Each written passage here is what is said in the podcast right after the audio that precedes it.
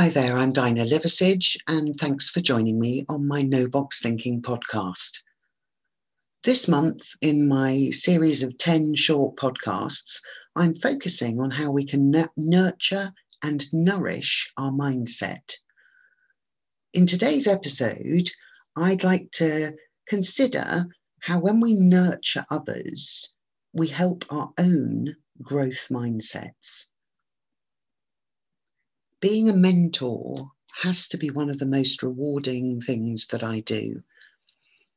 I was first asked to mentor somebody in the 1990s. And I remember being really, really concerned that I probably didn't have that much more experience than they did.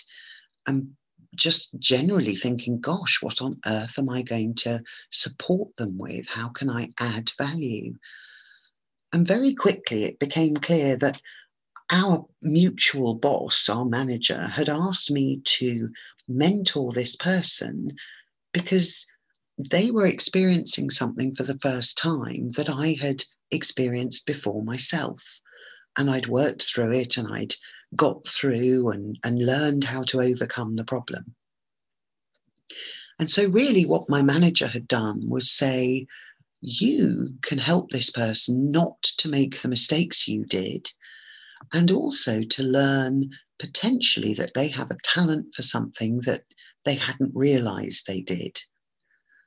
Of course, what our manager was also showing me was that perhaps I had a talent I didn't know I had, and that was supporting others and explaining things that they had heard before but perhaps in a way that allowed them to hear it differently and to act on it.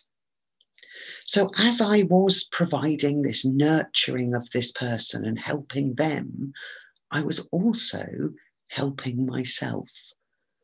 The growth of my abilities, of my experience, and of my mindset benefited equally, I would say, to the person receiving my mentorship.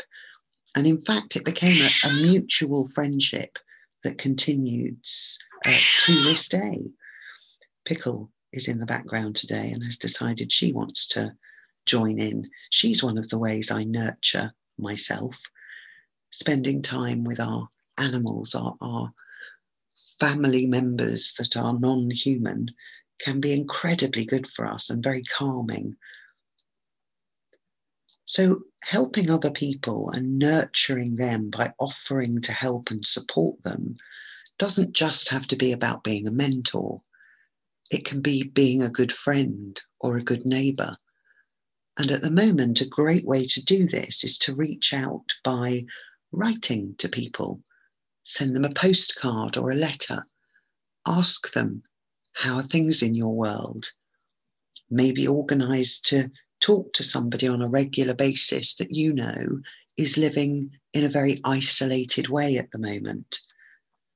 And you will find that as you do this, as you nurture others, it has this wonderful effect of nurturing you.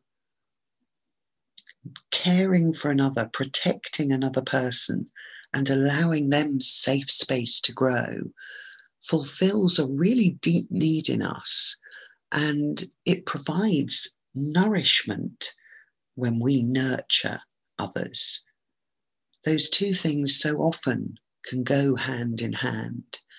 And by supporting another person through a time that they're finding challenging, we nourish our sense of self worth and we give back in a way that makes us feel perhaps more able to receive. So this week, think about who you can support, who you can nurture, that by doing so is going to be of mutual benefit so that both of you come away feeling nourished by that experience. I hope you found that an interesting thought for the day, and I hope you'll join me on my next episode where this is going to be a conversation really about what you're resisting to stop you getting the nourishment and the nurture? Why do you resist that help? And are you perhaps ready to start embracing it? I hope you'll join me.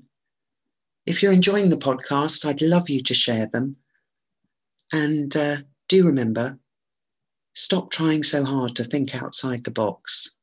There never was a box.